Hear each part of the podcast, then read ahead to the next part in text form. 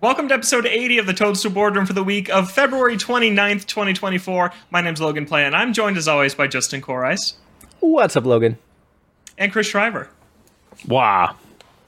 We're actually recording on the 28th, but you can only say the 29th of February once every four years, so I felt like I wanted to lead with it. We're, and we're dropping on Leap Day, which I'm excited about. And we've got a big show this week. We've got some Splatoon 3 DLC impressions to get to, a ton of awesome emails that you all sent in to toadstoolboardroom at gmail.com. But we have to start with Pokemon Legends ZA which is just an outstanding name, guys. Great job on the name selection. Uh, this was announced during this week's Pokemon Presents that we were all waiting on. It's coming to Nintendo Switch systems simultaneously worldwide in 2025, which gets a big eye roll from me, which we'll talk about in a little bit. It takes place entirely within Lumiose City. And it was teased that there's going to be an urban development plan, so maybe kind of a city builder or maybe an Animal Crossing type mode in this Pokemon game. And Nintendo and the Pokemon Company are describing it as an ambitious new entry but we didn't really see what it looks like yet in the teaser trailer. It was mostly a concept trailer, no actual gameplay footage. But at the very end, they did tease the return of Mega Evolution. So, Chris, I know, like me, you're a big Pokemon Legends Arceus fan. What did you think of this reveal trailer? Uh, I feel like I didn't get a lot out of it, um, mainly because of gameplay. I, I mean, I'm at the, and I've, I've said this before on the show uh, passionately. I, I'm at the point with the Pokemon Company where um, I need to see what it is. That, I need to see the game that they're making before I can pass any judgment. Um, so far on paper, all of this sounds great. I think um, I love that we're finally getting that Z release that we didn't get with X and Y. Yeah, Um, you know, for for those of you that remember uh, the days of Pokemon Emerald, like and Crystal and all those releases, we never got that third entry for that series, and that kind of followed for the the remainder of um, you know the the different Pokemon generations that came out. Um, the urban development plan thing is interesting. I think um, I imagine what they'll end up doing is like as the city as you progress through the game, the city gets more and more developed, quote unquote. Um, and it's like when that city is actually like built for the first time. Um, I'm, I'm guessing that's how that that's going to work. I don't know how, what else would really make sense. Um, yeah, I think uh, I think this this made a lot of older Pokemon fans cautiously optimistic. Yeah, it's interesting because X and Y is the only generation that never saw any sort of follow up content. Because even after X and Y, you got Sun and Moon. Those got Ultra Sun and Ultra Moon, which weren't the proper third version, but they were expanded versions of the originals. And then ever since then, the Switch releases have all gotten DLC support for the year following their release. So Gen 6 is weirdly the only one that never got that follow up don't really know why. The next year it was just Omega, Omega Ruby and Alpha Sapphire. So I'm excited that they're returning to Gen 6. A little strange that they're skipping Gen 5 in kind of this remake cadence because we got Diamond and Pearl remakes and Pokemon Legends Arceus were kind of the Gen 4 Sinnoh games a couple years ago, and now we're jumping straight ahead to Gen 6. So I did find that interesting. I'm hoping that Black and White still get their due someday because those are really great games that I'd like to see come back. But I'm excited about this. I, I think that Legends Arceus is probably my favorite Pokemon game ever. I think that I've said this line on the show before, but I like catching them all more than becoming the very best trainer. I think it's a more compelling gameplay loop for that franchise. It just really worked for me. Justin, I know you're not the biggest Pokemon guy, but I want to hear your take on this. Yeah, you're right. I'm not the biggest Pokemon guy, but this is the sort of thing that might be able to grab my attention. Um, you know, the I liked what I saw out of Arceus. Um, obviously, you know, I wish it would run a lot better. Um, but like returning to that and like iterating on what they did there, I think is potentially cool. Um, when I was watching the the trailer, the thing that stood out to me, and you're right, like they don't actually show gameplay. There's like sketches and there's a little bit of motion and like some wireframe stuff. But I did, you know, and it, it was like largely set in an urban city environment, which is pretty novel and fresh for uh, most Pokemon games. Um, also, hopefully that's on new hardware uh, because the idea of the Switch trying to do like urban cityscapes on top of Pokemon seems dubious at It best. is not on new hardware. It's a Nintendo Switch game, unfortunately. I, I, So. Let me rephrase that. My hope is that it, it, it comes to new hardware and is Yes. available when there's new hardware. Um, should clarify that. Um, but like a lot of what we saw too was like you know people and Pokemon going through cities and coexisting, which is a lot, a lot of stuff that I think is really cool from like the Detective Pikachu games and from the movie. So I would love to see a lot more of that uh, uh, and to embrace that aspect of it.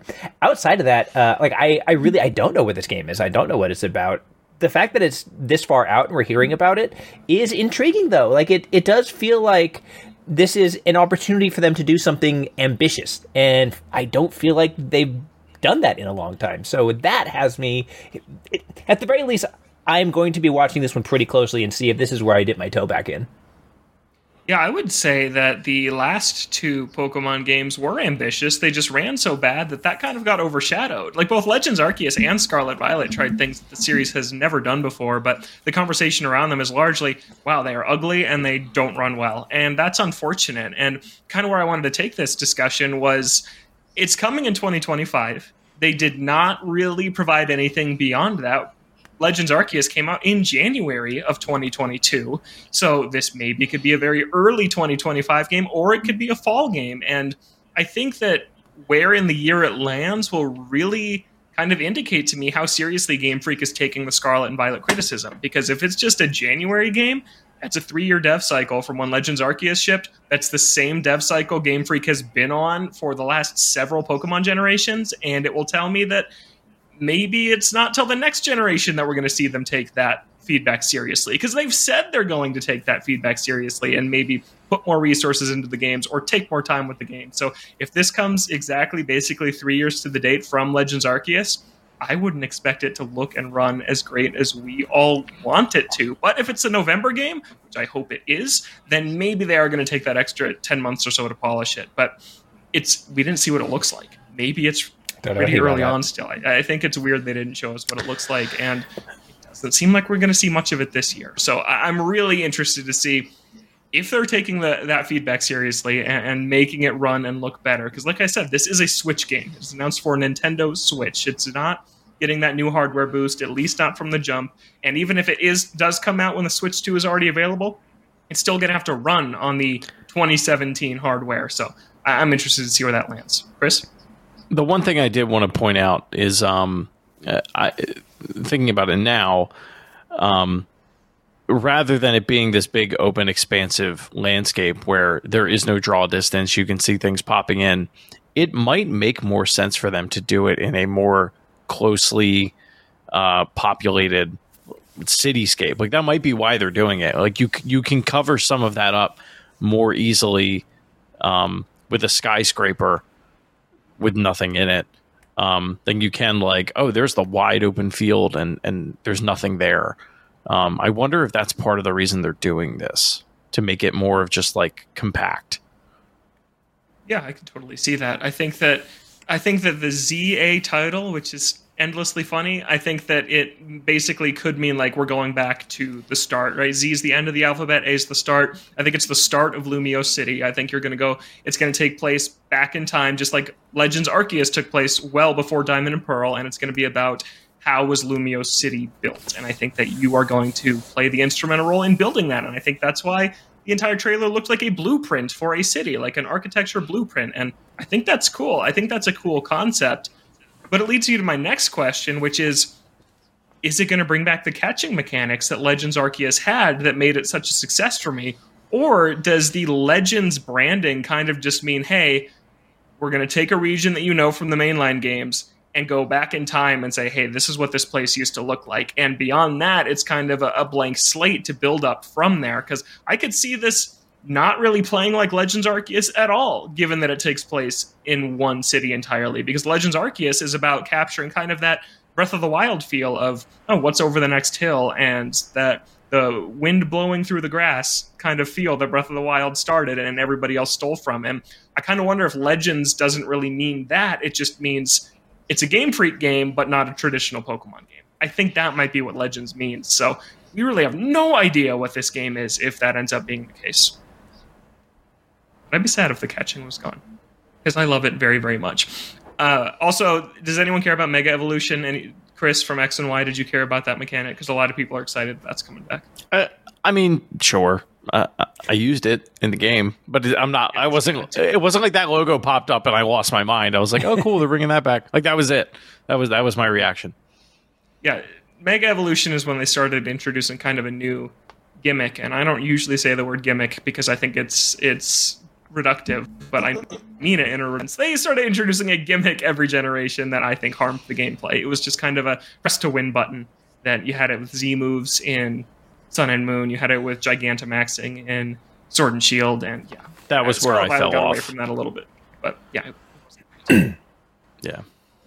Um, and then my other question kind of is this is the first time in a decade that Pokemon's taken a year off. It is the first year since 2015 that we won't see a new Game Freak game in the fall. And I was kind of expecting Pokemon to carry the fall lineup this year, as it always does. And there's a new report again that the Switch 2 has apparently been delayed to March. This corroborating kind of reports we heard from Western outlets. This comes from the Japanese outlet Nikkei. So it's looking like maybe 2025 for Switch 2. Justin, what's the fall 2024 lineup going to be? I mean, it's that's a tough one to answer because you know it's the same prediction we probably made last year and the year before that. You know, you have this giant catalog of titles you could pull from, right? Uh, if ever there was a right time to drop a Fire Red uh, uh, on you know Nintendo Switch Online, it seems like now would be the time for it. So I think something like that would be a slam dunk win. But we've also seen that they that Nintendo, frankly, has their own thoughts about what constitutes a slam dunk win, and that the fact that that seems obvious to us doesn't mean that that's the route that they want to go. I would. I'm skeptical of the idea that we'll get through an entire year without any new Pokemon something. Uh, I think there's a reasonable chance that we'll we'll see something brought back, or we'll go back to one of the other side Pokemon projects, uh, like a Pokemon Snap or something like that. Um, but I, I have a hard time believing we're not going to see anything Pokemon this year. Yeah, it's just weird it wasn't announced in this presentation. If that's true, it seemed like the place to do it, especially in a very brief 12-minute video that was mobile game updates and then this at the very end. So yeah, I was expecting something along those lines too, and I still think I, I agree with you. I still think we could see Pokemon crop up in some way, but yeah, there's there's like a lot of time for another direct, but, but you know, for between here and the fall, and, and usually they have the one that like sets up the fall season. So I wouldn't be surprised to see something at that time. How about you, Chris? What's this mean for the fall 2024 lineup? I'm kind of torn. Um, I think part of it, like, part of me wants to believe that um, the Pokemon Company is kind of looking at uh, what's been going on over the past couple years and come to the realization that like we need fans to uh clamor a little bit. Like you need them to want it. And i think right now at least casual pokemon fans don't because i think uh scarlet and uh, violet it, it's so the wound is still healing a little bit for a lot of people. Um and maybe i'm you know the exception to that in terms of like or maybe I'm the extreme of that, I should say. but I think um, I don't know. I think that the reception of that game, not financial reception, obviously, but the critical reception of that game, um, I think it. I, I, hope it it forced Game Freak to take a, a, long, hard look in the mirror, or at least the Pokemon Company, because I don't think it's necessarily Game Freak's fault. Um, no, no, and yeah, from at least from what we've we've heard. Um, you know? So i really hope that, that they're they're taking the time to say okay how do we make the fan base uh, how do we regain their trust and their faith? Um, because if you if you're just dishing out content to dish it out at some point people are going to stop caring and you can't have that happen. Yeah and i'm still frustrated with how that all went down in 2022. I think they pushed their luck too far, and I think it maybe changed the trajectory of the franchise a little bit because in fall of 2021, right, you had the Diamond and Pearl remakes. And then two months later is when you had Legends Arceus, which we all said, wow, this could have used another year to cook. And then Scarlet and Violet could have used another year or two to cook. And that came out just 10 months later. So it was, right, it was that 12 month span where you had three mainline Pokemon games launched. And it felt like too much, especially considering two of them felt unfinished. And I think we'd be having a much different outlook and conversations about Pokemon as a whole had Legends Arceus just launched November of 2022 and then Scarlet Violet had launched three months ago in November of 2023. I think everything would be different around this franchise, but instead now there's a lot of questions about its future for the first time ever. Like I said, 10 years. For the first time in 10 years, we're not getting a new game. Like that is notable. That is something to point out that they have taken note that, hey, something's going to change I hope this game looks and runs well. I really yeah, hope it I, does. I also think we should probably acknowledge though that like that might not be the case. Like it might not be something big. It, it might not be they're making wild swings or making changes or they're responding to criticism like that. I mean, we we see it across the gaming landscape right now. Folks not having titles for this year, like Sony's not releasing yep. anything this year period. And so some of that could also just come down to the fact that it really seems like as things went through like COVID during development, everything kind of ended up aligned and sort of released kind of all at once, largely last year. Uh, and then, you know, there's a gap leading to the next line of stuff from a lot of folks. And I think it's entirely possible that, you know, Game Freak and the Pokemon that's related. could also be swept up in that. Yeah. Yeah, no, yeah, like I said at the top of all this, it's very possible it's just their standard three year dev cycle. January of 22 to January of 25, and nothing mm-hmm. changes, and yep. still 15 million people will buy it. It's yep. it's very possible that that is happening, which is why I wish they had shown us a little bit more or told us a little bit more. Because yeah, they really left a lot up to just speculation right now speaking of speculation, something that is I, I, mentioned my big eye roll at the start of all this. I couldn't handle the headlines coming out after this thing of, oh wow, they said it's launching simultaneously worldwide in 2025, or that it's coming to, to Nintendo too, Switch systems. Sorry, people. That is what the Pokemon Company's been saying for the last 10 years. X and Y is actually the one that started this whole thing of their simultaneous worldwide release, where Pokemon games stopped coming out a year early in Japan and started coming everywhere at the same time. The Detective Pikachu Returns trailer said coming simultaneously worldwide in 2023. It said that. Is that coming to Switch too? No, I don't think so.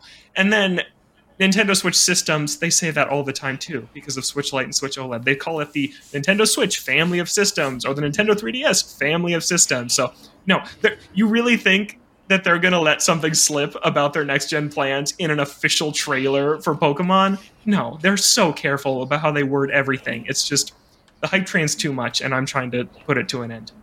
I'm sick of it. And that is that is my stance on it. I'm sick of it. I thought that was ridiculous that people were taking those two tiny words as Switch 2 hints, as if they would ever let something like that pass in one of their trailers. Logan's yeah. over here slamming the brakes on the hype train. I am. You have to. I mean, I, I feel like it's gotten so out of control. It has. It really has. And I'm I mean I'm not I'm not innocent in that. I started this year saying this was the year for sure and it looks like I may have been wrong and I'm fine with that. I have so many games left to play from last year. Like yeah, there's still so much going on. And there's so many great games coming out all the time right now like Splatoon 3 Side Order, which is the newest DLC for Splatoon 3. Finally, Wave 2 of the expansion pass is out after it was announced about a year and a half ago. So finally, this thing came out and I reviewed it. It's up now on IGN. I ended up giving it an 8 out of 10. I think this is a great expansion. Chris has played it, Justin's played it. I want to hear from you guys and what you think. Chris, we'll start with you. I said it uh, before Justin hopped on. I don't know. So uh, we were we were chatting about it in our Discord, and uh, Logan and I think one of our listeners said that they finished it within one or uh, two or three runs. Uh, they got through it uh, to the to the top of the spire, um, and I don't know what you're doing, and it proves how bad I am at this game. Motion controls. That's the answer. No, sorry, it's it not just that. I mean, I, am using them. Um, oh, you um, are I okay, because I know for a yeah, time. when, when I'm in, one. yeah, when I'm in uh, TV mode, I am uh, or docked mode, I'm, I'm using it.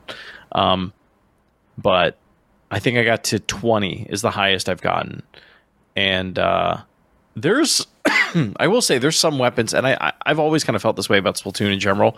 There's some weapons that I'm like I don't understand how people are using these and actually like getting any kills. Like, I feel like they don't do anything at all. Um, and then there's others where I'm just like dominating. Um, that being said, I think it I, I, think it's very fun. I think it is very chatty. Um, I think there's a lot of dialogue that they are putting into the world um, for fans that are very into Splatoon lore, and like I appreciate that. But like, oh my god, like they just they don't stop talking in this game. Um, and uh, the I think it takes a while for you to get enough chips to actually notice a difference with the weapon that you're using. Like not until like the 10th or 15th floor will you really start to feel like, oh, okay, this is like really having an impact on on the weapon that I'm using, whether it's like the the rate of fire or the amount of damage that it deals. Um, and I, I, t- to an extent, that makes sense. Like you need to have them stack in order to, to see any like relatively decent result. Um, but I think there's enough uh, variety in the missions here uh, to keep it interesting. I don't feel like I do the same thing too often, uh, like back to back, which is good. They're quick, um, and it's very easy to uh, pick up, play a few rounds of it, and and put down. Like it, it is kind of like the perfect game for me right now at this point in my life. Um, and I think that's why I keep keep playing it, other than Suika game. Um, but no, I think if you're a fan of Splatoon and maybe multiplayer is a little too intimidating for you, and you've gone through the single player content, but you're like kind of digging, uh, or you're, you're into the idea of like playing the game a little bit more, I think you should definitely check this out. Absolutely. Justin, I know that you're also not a fan of the chattiness. Let's hear about it.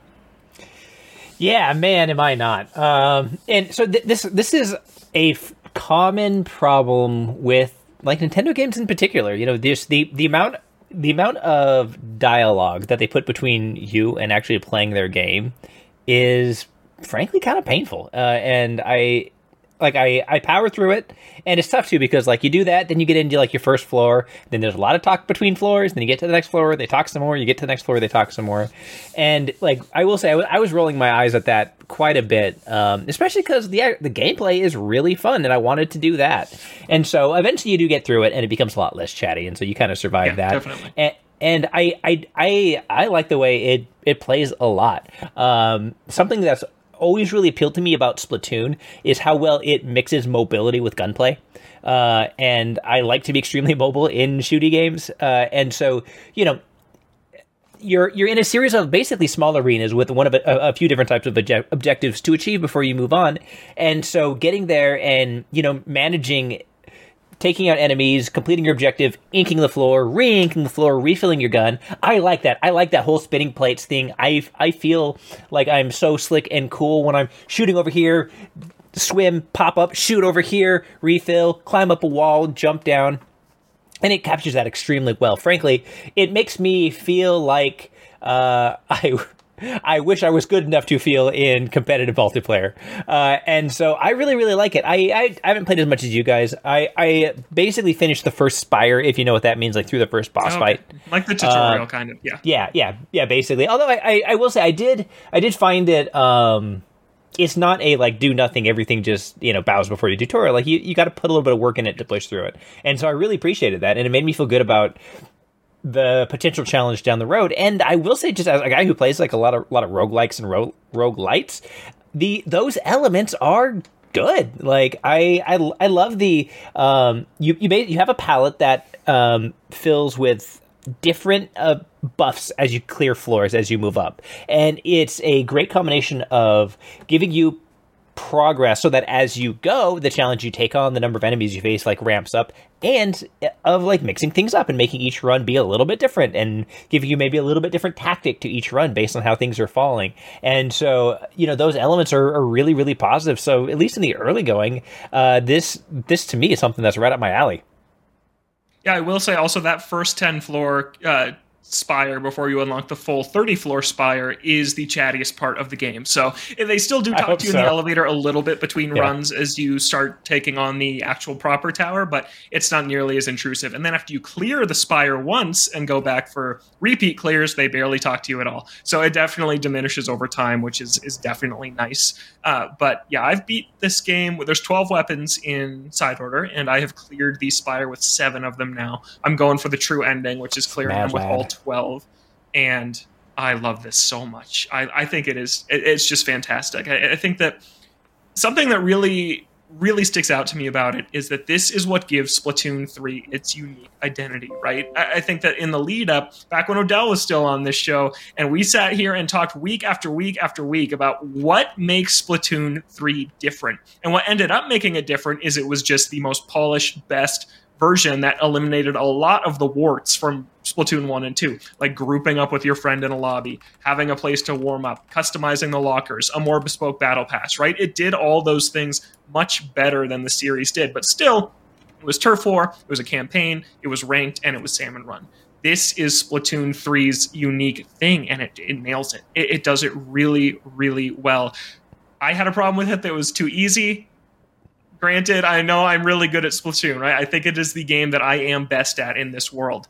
But I still was hoping for a little bit more challenge than I ended up getting. I did clear the spire on my second try, and it does it started me out with my dualies, which is my main. That is my main weapon that I've played 120 hours of Splatoon with. So I was ready to go right from the start. But the gameplay is so fun that I didn't really care that I cleared it right away because I wanted to go back and switch my weapon. And to unlock new weapons, you have to climb the tower with weapons you haven't climbed it with yet. That is how they have it set up. So I couldn't just grind with my dualies to unlock all 12 weapons. I needed to kind of say, okay, what weapon do I feel next best about? So I can climb this 34 tower with it. And then get these locker keys to open up doors in the locker that's in the hub area to unlock more weapons. And then I'm saving kind of the weapons I feel least comfortable with to the end because I'm hoping that all the upgrades I will have done to my character and to the Pearl drone, which is an awesome new mechanic I want to talk about too, will be able to carry me through the 30 floors, even if I, I suck with like the heavy splatling. I hate the, the, the Gatling gun in Splatoon. I am so, so bad at it. But the Pearl drone is awesome. It is a glider that you can use. Like uh, now they have their own Link like glider from Zelda, and it can throw splat bombs. It can unleash specials. Basically, it can do all the work for you. And once you clear the tower, there's a chip that you a, a upgrade you can buy that's called it's like color chip bias or something like that. And basically, what that means is every time you go on a new floor in the spire, you're choosing between three different options. And you see what difficulty that floor is, what the mission objective is, and what color chip you'll get for completing it. And you have three choices every time. And what color chip bias does is it sees what color chips you're picking in the early floors, and then it makes color chips of that type more likely to show up as you climb the tower. So if I am picking color chips to just totally make my Pearl drone overpowered, it will give me more chips to continue to do that. So in one run, and I captured some footage of this that's going to be in the video version of my review, I'm doing nothing. I am doing nothing. And the Pearl drone is just going off and it is just eliminating everything that's on the screen. And it's crazy. And props to the Splatoon team for keeping that thing at 60 frames per second while that's happening because it's a miracle that Splatoon continues to run and look this good in a mode that's actually about breaking the game, right? Side order is about how much can you break this game. And I think that's so cool and it's so different than anything else that is in Splatoon 3. And whether you want to do salmon run with your friends, which is terrible alone, by the way, right? That's the horde mode that only works in co-op, like Helldivers. You can't play really Helldivers alone. You got to have a squad. At least I do, because I'm not very good at Helldivers. Maybe Justin could take on some missions alone. But Salmon Run is really tough alone. Side Order is kind of that option if you don't want to play with people, but you want to go do this fun PvE horde mode. I think it's really brilliant. I have some issues with the roguelite elements. They are good at the start. You start to see the same floors, you start to see the same missions, and the bosses. Floor 10 and floor 20, always a boss. There's only three to choose from on those floors, and it picks for you. So for both of them combined, for two floors, there's three bosses. So you will see two out of three of the same bosses every time you climb up that tower. And the final boss on floor 30, same fight every time. And it doesn't change at all and it gets a little exhausting to do the same stuff over and over. I wish that they upped the challenge in general, but even more on repeat runs. I think that every time you go up with a new weapon, it should be a little bit harder, or there should be an endless mode where I can try to get to floor 100 or 150, and it just gets crazier and crazier as I go, and I see how how well I can build out my kit to do it. But those are just nitpicks to what I otherwise think is an awesome, awesome addition to Splatoon 3, and it's like two and three is one of the best Nintendo games ever, and this just cements that for me. I think it's such a phenomenal package of content with this new roguelite mode that I'm going to keep playing until I beat it, beat it with every weapon because I, I just think it's that good. I think that's respectable. I will say something that that uh, speak of those rogue like and rogue light ele- I guess this would be a rogue light element. Is I, I do like the upgrade system that you have between runs. Um, the the idea that you know. Uh, uh, you can accumulate. I forget what the currency is called, but effectively lets Pearls. you buy. Pearls, P R L Z is how they spell it. You go, pearls.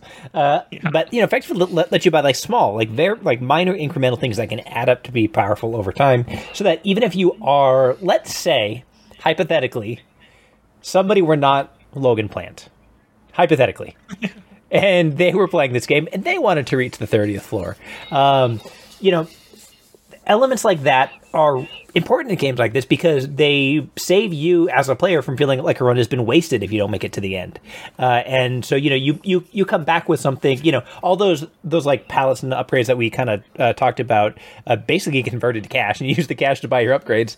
Uh, and the system for that is easy. It's intuitive. It's not overly complicated. There's not that many things to upgrade, uh, and so it's it, it's another incentive too that like even if you you know don't want to clear it with every weapon unlocking all the upgrades is something that's interesting and compelling to do. And there's uh you mentioned there's these keys that you get to open all of these various lockers and and some of them just can contain lore items like diary entries and things like that. So if you're really into the story there's even more story to uncover in there. It's fully featured which is i think something that not every dlc especially necessarily is and i think that that's worth appreciating Yeah, yeah. Some of the things that you can upgrade in between runs that are permanent upgrades your swim speed, you can deal more damage, you can take less damage, you can buy extra lives. So if you die, your run isn't over right away. Like there's a lot of really smart things that they implemented. And the whole thing just feels very, very well thought out. And I can see why it got delayed and why it took them a little extra time because the abilities and the color chips, the way that they just totally fit in with Splatoon's ability set, like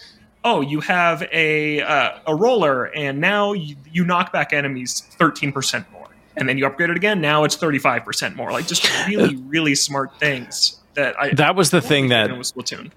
that impressed me the most was when I did play with the roller. It was like they some of the abilities that they were giving me were catering towards that weapon. Um, so eventually, I got to the point where there was one where I think it was like my rate of fire. Oh, there was that one in the umbrella. Um, with the roller, it was like your rate of fire can increase a certain amount, so you're just constantly like lobbing pain at people, um, which was really cool. And then the other one was the umbrella, where if you upgrade it enough, you eventually can get to the point. Normally, when you use the umbrella, you fire it, it stays open, and then if you hold the button, it'll like launch the umbrella across the map. Um, there's an upgrade where eventually you can just hold down the firing button and it like turns into a little like and uh, the umbrella never disappears. Like it just turns into a shield basically um, against enemies, which I thought was really really cool. So like there's little there's tweaks like that to each weapon, um, or at least those two weapons that I was able to to pick out so far. Um, but there's I want to say it's the fourth one that you get. Um, it, it's like a, a, basic pistol type of weapon. The weapon order is randomized. You start with the dualies, but everything oh, is randomized. So I did not, not realize that. Okay.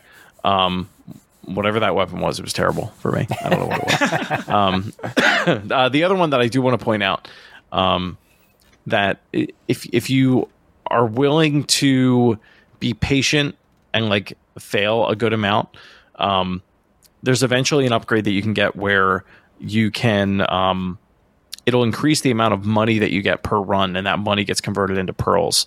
So, in theory, if you start to get better at the game and your runs last longer, and you can get more currency per run, then it makes more sense for you to upgrade that first because then you can you can then use those upgrades to purchase more upgrades later because you'll be getting more each run. Yep, and there's vending machines which act as floors that are kind of nice break floors that still count in your climb up the spire, but you can buy extra lives or buy color chips there too, and those are a nice kind of reprieve from if you're struggling in some of the some of the later floors. So I really, really or secondary weapons. Like the there's some that I've gotten where um, I really like the weapon that I have, but I really don't like the secondary, and then you can use that vending machine to swap that out like mid run, which is uh, a good way to go about that. Have you guys encountered danger or bonus floors yet? Yes. Danger floors are so so cool. They add another layer of difficulty on top of the challenge itself. And like it's oh no pearl drone and i got to a floor i did a run where I, I picked the hardest version every time if there was a rigorous difficulty i picked it if there was a danger modifier i picked it and i got I, I was doing a build where I souped up my Pearl drone, like I was talking about, and then I got to a room with a danger modifier that said no Pearl drone, and then I was left on my own. I didn't have any of her abilities. I couldn't glide with her to get out of danger. I just had to do it, and it was super tense and really awesome. There's some danger modifiers that turn out the lights. There's some that put enemy ink everywhere. There's some that are constantly sending missiles at you. Like really, really cool extra layers of difficulty.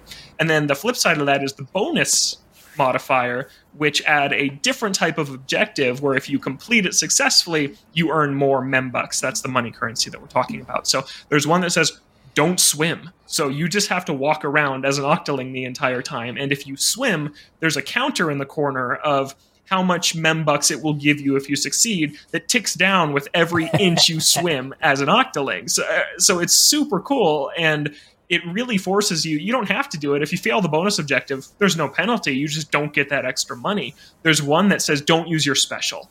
And you can use your special three times before it hits zero. And i had made it to the very end of the mission without using it. I was about to die and i reluctantly had to whip out the special and use it to save myself and ruin my bonus a little bit. But really cool stuff like that that just it adds to the variety of it right? And that's the name of the game is variety. That's what you want in your roguelite. And i think that they don't nail it. I, I wish that bonus and, da- and danger showed up more than they do. But when they are there, it's it's a really really cool mix up to a stage I've seen before or an objective that I've seen before.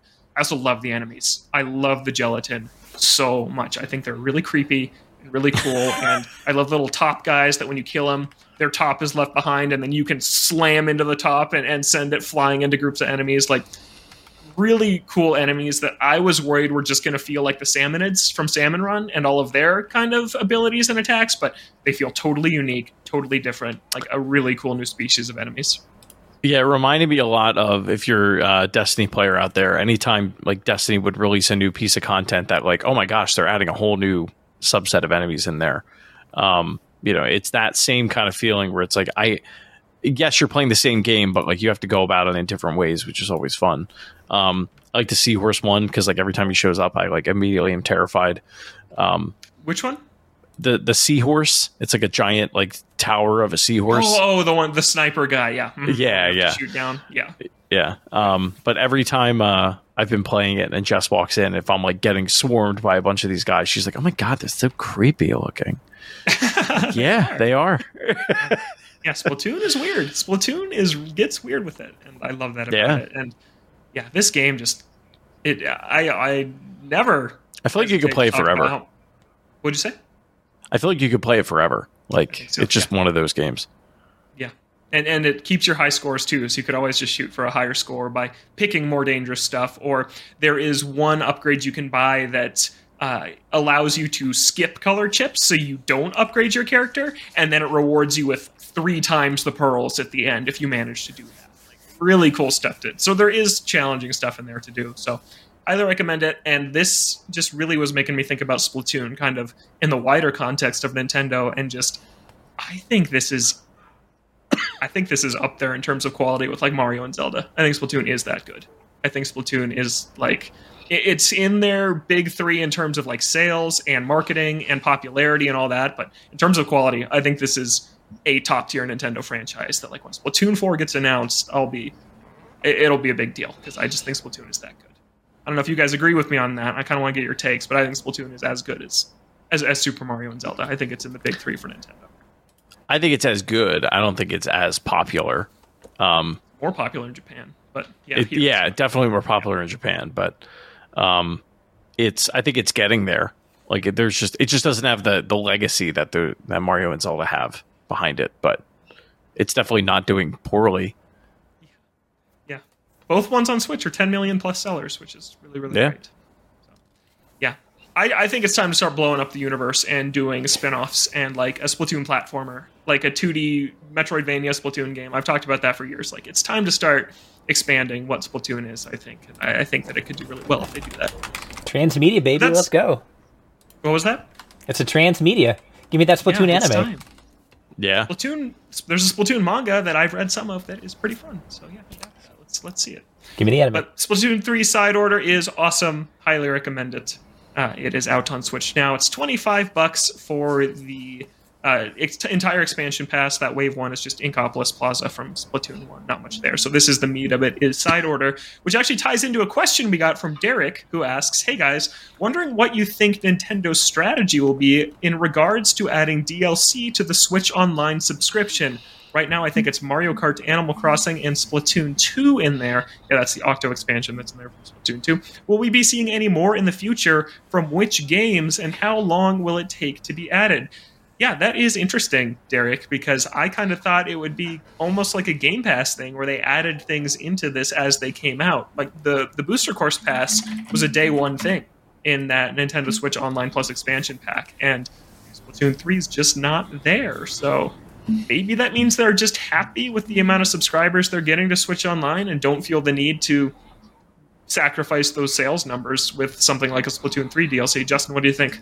Yeah, I think that's the most likely scenario. I think it, as long as they can provide enough content to justify folks opting into the program, they don't have any incentive to put additional things on there. I think that, you know, I think Splatoon players spending 25 bucks on this DLC is, you know, lucrative. Uh, you 10 million plus sales, even if your attach rate is, let's say, 20% of them, that's still a significant amount of money you're making right there. And so, you know, N- Nintendo, as much as we love them, is a extremely, extremely valuable and profitable company for a reason. And it's not just because we love their mascots. They are very, very business savvy and they, they keep their eye on the bottom dollar. So I think based on if if I had to speculate, which I don't, but I will anyway, uh, I, I, w- I would think that we'll continue to see, you know, Nintendo Switch Online be an ecosystem where they're happy to collect your twenty to sixty bucks a year, but um, you know they will absolutely want to collect revenue for DLC packages anytime that they can.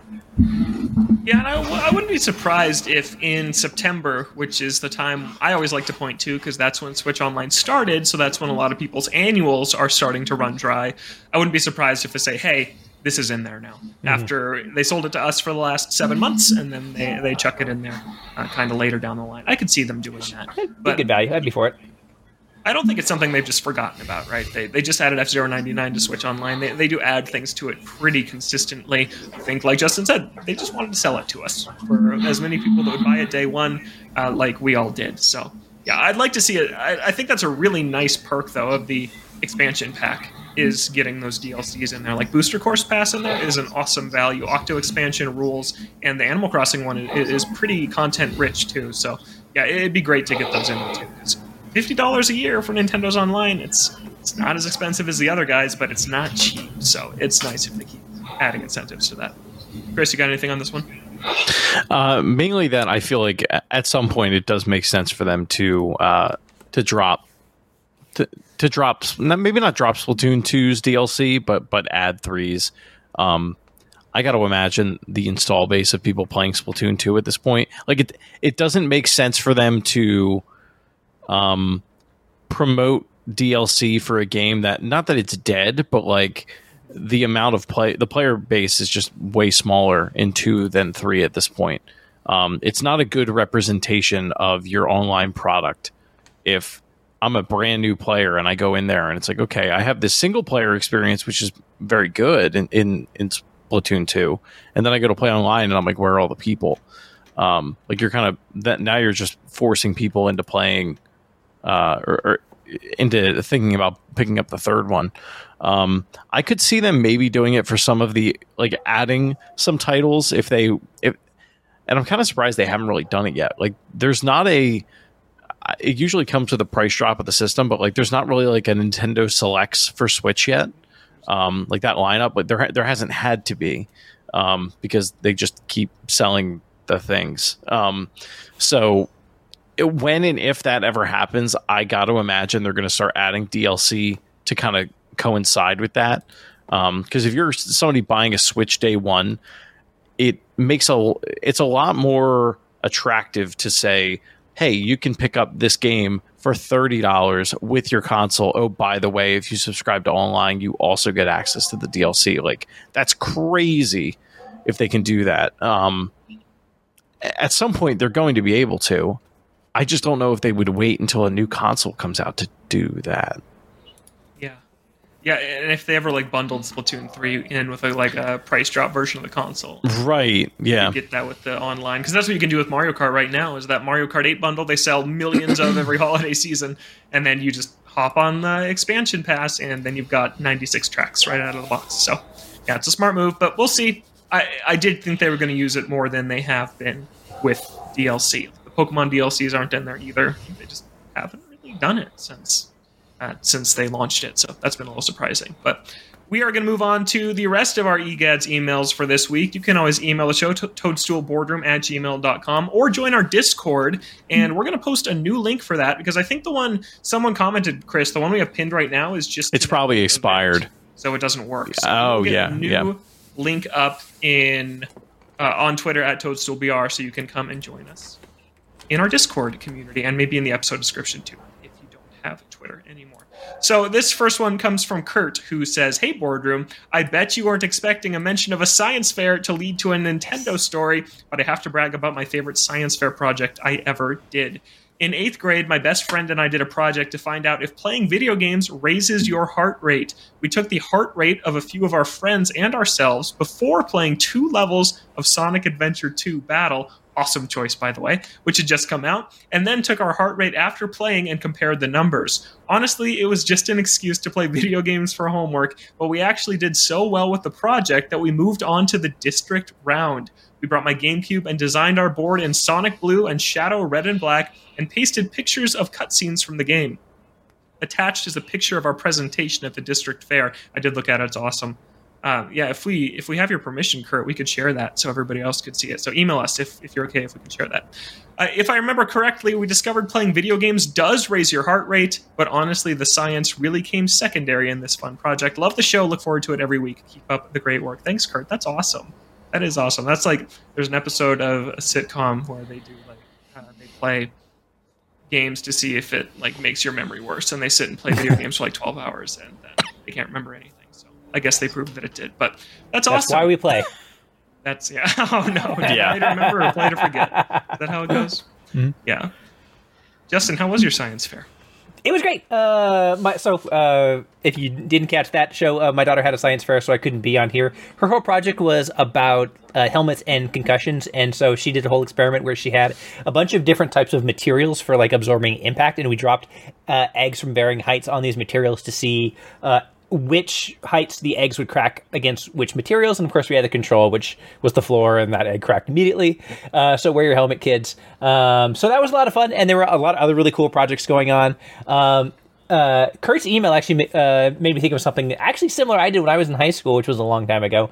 Um, I was doing a science project uh, about like the effects of impairments of being like intoxicated things like that. And uh, we brought in an xbox and halo and we had a friend uh, a, a classmate friend of mine who i knew was really good at halo play a control game just like just play a game just normal. He wrecked shop and then we're like okay now we're gonna impair you. So we put on glasses that like blurred his vision a little bit. We put a bunch of heavy coats on him to kind of try and like give him sort of a sluggishness to it and then had him play again and he got the floor mop with him. It was a really cool really fun way to incorporate video games into science and i think that um, if there is something in this industry that I wish we did more, it was talk about all of the uh, beyond just gaming applications of video games. I'm a big believer that there's a lot of really beneficial things we can do uh, with them. Uh, my son, for example, is an incredible reader, and he literally taught himself to read mostly by playing uh, Legend of Zelda: Breath of the Wild, uh, so he could understand what everybody was saying. Uh, video games rule and are great for science. Yeah, I went to the uh, so the Mopop, uh, the Museum of Pop Culture in Seattle, did a Minecraft exhibit, and then that came on a tour to my city, and I went to that. And one of the coolest, part, awesome museum by the way, it got me back into Minecraft in a huge way. Minecraft is so cool, but one of the the coolest parts of it was all the real world applications of Minecraft, and yeah, like these these schoolgirls who built their town in Minecraft and mapped out the safest route to walk to their school because they lived in kind of a dangerous area, and they did that in Minecraft. Or whoever designs the coolest playground in Minecraft, the city funded to actually build that playground in a park, uh, like in real life. Like really cool stuff that Minecraft can do that that, that kind of just sparked. You saying that, Justin? But yeah, there's a ton of cool things that video games can do, like playing Halo with drunk goggles on. Yeah. Next question comes from Mike, who says, "Hey, Chairman. This question's mostly directed towards Justin, but please, Logan and Chris, feel Suck free losers. to weigh in." As a super duper casual Nintendo gamer, like my library is almost exclusively Pokemon or Mario games, what games would you recommend to try and play with my three year old toddler? He's interested in the games when I play them, but he isn't quite there yet for doing too many actions at a time. His main game is the partner play feature of Let's Go Pikachu, where he likes to feed Pikachu the different berries that are in the game. I have some money in the bank of Nintendo, so if you have any recs, I would appreciate it greatly. Yeah, that's a fabulous question, and it so video games are something that we bond within our family a lot, and there's a lot of good different options that you can do. And I will say you are right at the sort of a very very fast transition. Again, my like I think my son was six when he beat Breath of the Wild for the first time. Like life comes at you fast, so buckle up. Um, but you're totally on the right track. At, at, at, this point, video games that you can play together are really, really good. Um, if you you know manage to get your hands on Galaxy, for example, uh, putting the little one in charge of collecting starbits with the secondary controller uh, is a really fun way to do it. Or like you know in uh, Mario Odyssey. Um, the two player Mario Odyssey actually has a really really good mode where you can like let them be in charge because you can put it in like the easy mode. They have more hearts. If they stand still for a little while, they heal. Um, you can you can take control of Cappy and help out with uh, a lot of different actions. So that's a, really good option. Um, I do wish this is one of those times where I desperately wish that Double Dash were readily available because that would be such a good one. Just share a car uh, and. Um, do things together. But like that, that's really what, what you want to be uh, looking out for primarily at this point is things that you can do together uh, and, and things where um, one person can maybe take the lead.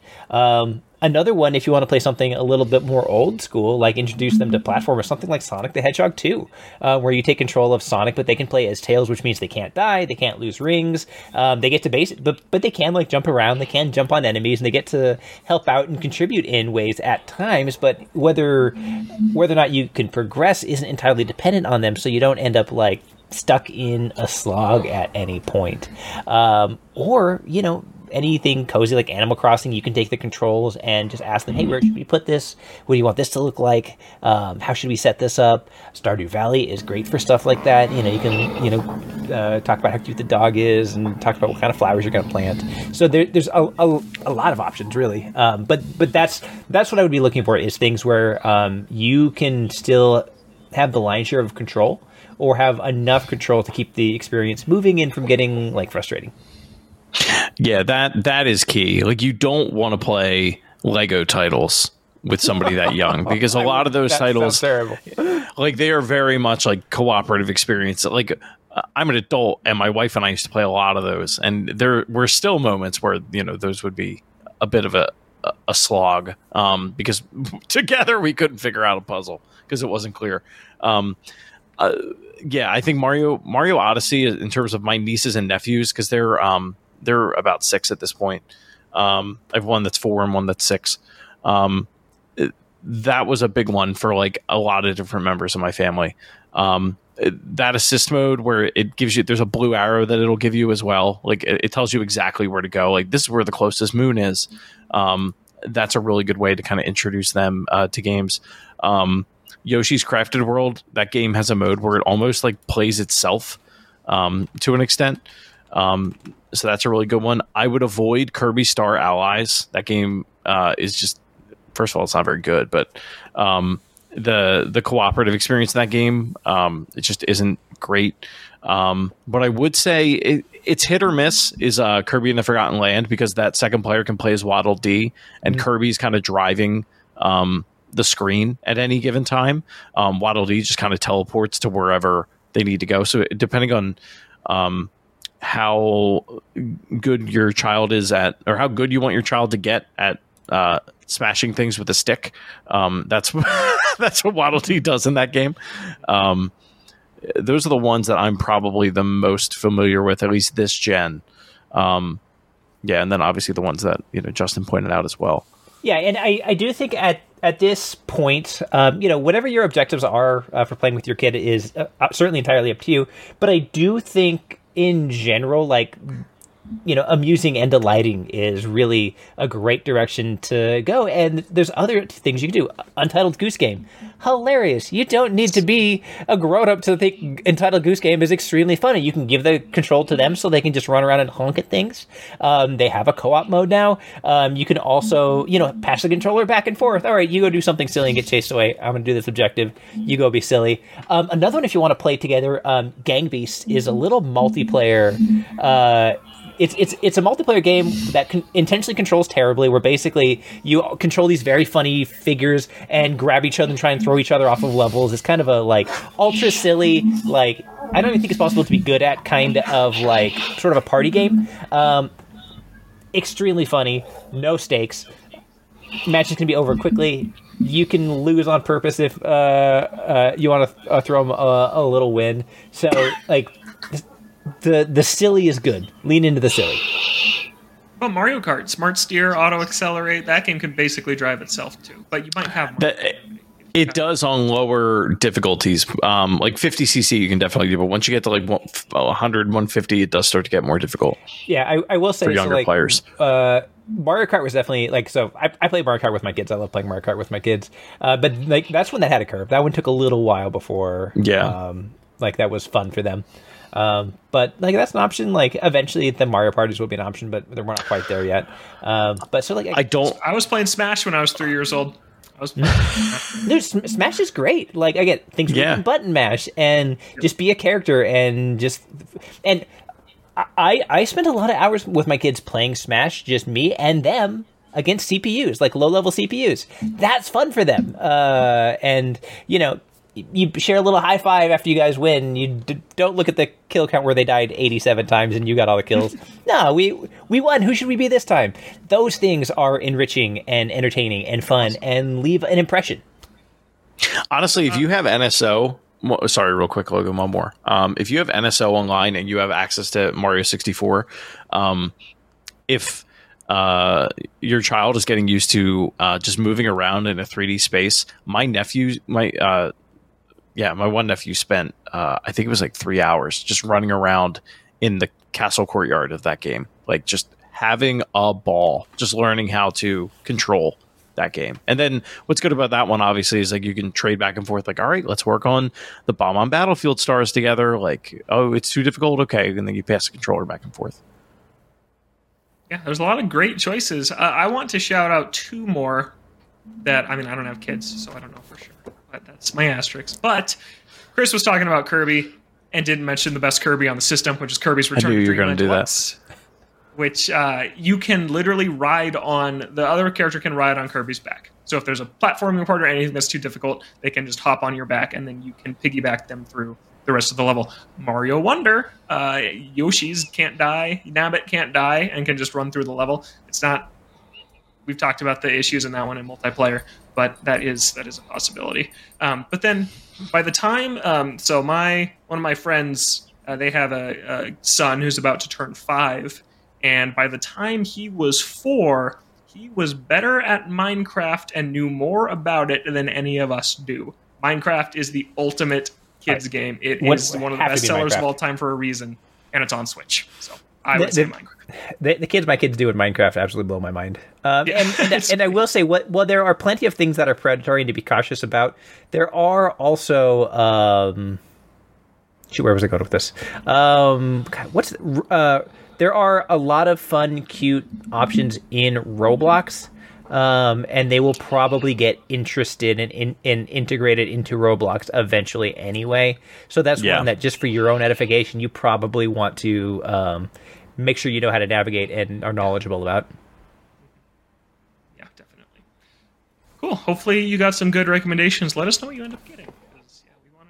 Up next comes from Kevin, who says, First of all, I want to say I love Mario Wonder. Nice, Kevin. I think it is full of creativity and it's just really fun to play. Logan, I've heard you say a few times that you didn't find any of the levels in Mario Wonder very difficult. I myself am a lifelong Mario and platforming fan, and I found the special world levels pretty challenging. I died plenty of times trying to complete them, especially when going for the big purple flower coins. They definitely weren't as hard as something like Darker Side of the Moon from Mario Odyssey, but I found them challenging nonetheless.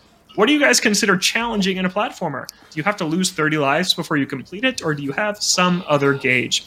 Yeah, I think that for me, I was looking for a little bit more challenge because I think even the special worlds aren't as hard as like the special world in Super Mario World is harder than the special world. Those are devastating. are crazy. like, or, or the ends, of, some of the end levels of Super Mario Brothers three get kind of bonkers. And mm-hmm. I was kind of hoping for, or, or Mario 3D World has really hard stuff. Just even compared within the franchise, I felt that Mario Wonder was just lacking some of that difficulty. And yeah, that that final badge challenge level, it's tough, it's hard, but I didn't have to beat my head against the wall for longer than like 20 to 30 minutes or so to beat it. And I think I've kind of been ruined by things like Super Meat Boy or Celeste, of which I have 100%ed both of those games, and they're both crazy hard. And I guess that for me is is what I look for in a challenging platformer. I love Celeste that doesn't have lives, and when you die, you're back within five seconds to try the next mega hard room again. And I like mega hard platforming challenges, not 2D games with platforming that their challenges lie mostly in their combat. I still like those games. Like Metroid Dread is one of those games where platforming is not hard, but the combat is. But for me, my favorite type of game in the world is a 2D platformer with just devastating challenges that will take me, upwards of 100 lives to complete in some cases. So Mario doesn't have to be that type of game. I still loved it, even though it wasn't. But yeah, things like Celeste, things like Meat Boy, that's or, or things like The End is Nigh, uh, or those are really, really fun. Just man, if you just want to hate yourself for a few hours, you go you go and you play those, and you just try and fail, and and when you eventually triumph, it's just awesome. You guys have yeah. difficult platformers you like? Well, uh, so I think as, as somebody who's who's a critic, I also do think there's a lot of like different definitions that are that like one can clarify because like you don't need to die to something for it to be hard. You you can take on hard content and potentially clear it on the first try and still consider it hard content. Likewise, um, punishing and challenging aren't necessarily the same thing, and you know things can kill you in cheap ways uh, and and you know cost you a lot of lives, but you know w- without w- without being like organically difficult, you know, uh, and and so think, things that that do challenge well. You mentioned Super Mario World, like those those special stages, uh, like like tubular, like like play the level tubular and tell me that that's not an an exceptionally difficult level, um, but it's also cool and clever and, and does cool things. So like those are the sort of things that I like to look for. Um, and you know, I I'm not a huge straight like just straight up platformer player nowadays. But you know, games that uh, do platforming or have challenging platforming uh, sections, like Ori and the Blind Forest, has like these post boss fight escape platforming sections that are really challenging, um, but really rewarding because they're also extremely fair. Um, they are depending upon you to read, react, and execute. So I like things like that quite a bit. Um, that's something that I will gravitate towards. Um, outside of that um, you know the the platforming that you do in like the the later like Donkey Kong Country games, right? They require really precise timing. Um, they require you to be able to jump at exactly the right moment, not too late, not too soon. You have to use you have to use the fact that you can do things like affect the arc of your jump um, which like you can't you, know, you don't just mash and hold it the whole time. So oh, you're that, hurting me! You're hurting me so much. They're what? so good. They're such good games, and we need another one so badly. It's so yeah, sad. And they are, and and it's it's because they're they're hard, but they're fair. They're not cheap uh, or necessarily punishing. Um, they're just really difficult, and they they challenge you as a player to to step up and execute. That's what I like to see in a hard platformer or like Super Monkey Ball 1 and 2. I have to shout them out every time. Those games are, it's just you and the stage, and there's pretty much nothing cheap in those games. They are just brutally difficult physics based platforming marble mazes that are just the greatest thing that's ever been designed. Yeah. Chris, any tough games to shout out, or what you look for in a tough game? I mean, it's that tough but fair feeling. It's like knowing that um, the the the problem isn't the game. The problem is my skill, and it's that feeling of like, okay, now my skill has has gotten better. Uh, I've gotten better at playing this game, and now I can like complete the task that's in it. Um, ones that haven't been mentioned, Cuphead. I, I haven't even beaten that game. So I love that game. I played that for the first time over uh, the holiday break. Uh, oh wow! Yeah, it was awesome. Uh, it, it was hard. I, I beat it, but it was tough. Yeah, it's, Did you beat it's the DLC? definitely a tough game. No, I haven't played the DLC yet. The DLC is so hard. It is so hard. It's awesome. Yeah, I definitely. Uh, I, I got to get back to that at some point. Mm-hmm. Um, other ones are, uh, I mean, Hollow Knight. I mentioned it on the show. That is definitely more of a. Um, I mean, it's kind of a marriage of combat and um, actual platforming. It, it's it's less the hits that you're dealing and more the hits that you're not taking. I'll say that. Um, yeah. You don't want to be catching hands in that game. Like a Souls um, game, kind of. Uh, yeah, yeah, exactly. Um, but on a 2D plane, and and Shovel Knight, um, the whatever the the proper name of that is, I, I can't remember at the at the moment. Uh, Shovel of Hope, maybe. Um, oh. the original Shovel Knight that launched. Um, man, I love that game. It um, it is a it is very tough but fair, and it also uses a lot of the mechanics of like traditional NES style, like Ducktales, uh, Mega Man, um, NES style platformers that came out back in the day, and then also has a lot of like really unique mechanics that allow you to play the game in different ways. Um, I think games that do that, I tend to really enjoy. Uh, Hollow Knight has that um, with the badge system, where uh, you get different abilities that you know, kind of, kind of like what we talked about with Splatoon. Um, it lets you manipulate the way that you're interacting with the world, um, and you can kind of go on like a power trip. Um, I think those when when you find the right combination in a game like that, it just feels really really good. I like difficult games that feel good to play. Like I am awful, awful, awful at Souls likes because the character is like intentionally stiff and the mechanics are intentionally obtuse and it's about you overcoming that and mastering them to beat these bosses that stomp you in one hit. I don't like that. That is i get yeah. why people do. I've just never been into it. I like games where the base mechanics feel awesome that you feel confident that you can overcome the insanity they throw at you, like Celeste. Some of the platforming stuff you do in Celeste is unbelievable. It is insane, but the character feels so good to control and the techniques are so fun to execute that these challenges are fun to, for me to take on. But games where it's like I'm this naked man in the middle of this like gothic hellscape and I have a butter knife and I don't like that. I, I get again, I get why people do and why it's one of the most popular genres there is, but I like stuff where the character feels great, which is why things like Prince of Persia: The Lost Crown or Metroid Dread are awesome because Samus feels awesome, and the character whose name I forgot in Prince of Persia feels awesome, and I really like stuff like that. And your machine in F Zero GX feels awesome, and that's why games like that are fun to tackle those challenges. But Mario Wonder is awesome. Glad that we have people emailing in and saying that they love it too. All right, we got a question about third party consoles and emulation. Chris wanted a lot of time to talk about that, so we're going to table that one for next week and, and make it one of our main topics of the show because Nintendo just filed a lawsuit against what Yuzu, the Nintendo yeah. Switch emulator. There's so a, there's a lot to unpack there. Yeah. yeah, yeah. So we will talk about that next week. We didn't really have time for it this week with all the other stuff going on, but we will end the show with this question from Tyler, who asks. I love this question. Hey guys, with the release of Final Fantasy VII Rebirth this week, it got me thinking is there a Nintendo game or even a non Nintendo game you would all like to see get the FF7 Remake trilogy treatment, like how they updated visuals, slightly tweaked story components, stretching out the original story over three games, and modifying the gameplay? Also, I just finished the Great Ace Attorney Chronicles this past weekend, and it was just as great as your recommendation, Logan. An awesome story with dozens of twists and turns with a great cast of characters. Now on to play the Apollo Justice trilogy. Great, Tyler. Awesome. I'm so glad that you played it. You played Phoenix Wright, though because you can't play Phoenix Wright. You can't play Apollo Justice until you play Phoenix Wright.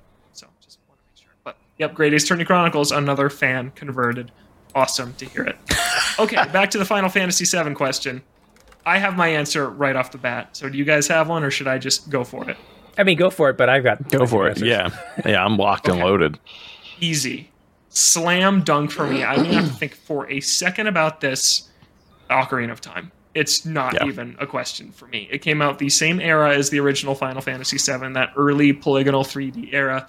I still love the original Ocarina of Time, but thinking about a modern remake of that that stuck to kind of the linear dungeon based Zelda, that it wasn't open world, it wasn't go anywhere, it was made by a team passionate for the original, but not necessarily the current Zelda team.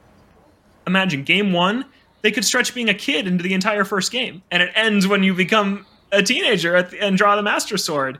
And Ocarina of Time ends, apparently, according to the official timeline, which I'm the first to say was just a marketing tool to sell books. But the official timeline has a route where Link dies. Let's see that game in an Ocarina of Time remake. That would be so cool because Final Fantasy VII, the remake trilogy, is one of my favorite things in gaming ever. I think it's so incredibly cool. I love meta stuff like what it's doing, and I would love to see a Nintendo do something meta like that. And they have in a little game called Age of Calamity done some very cool meta alternate timeline stuff.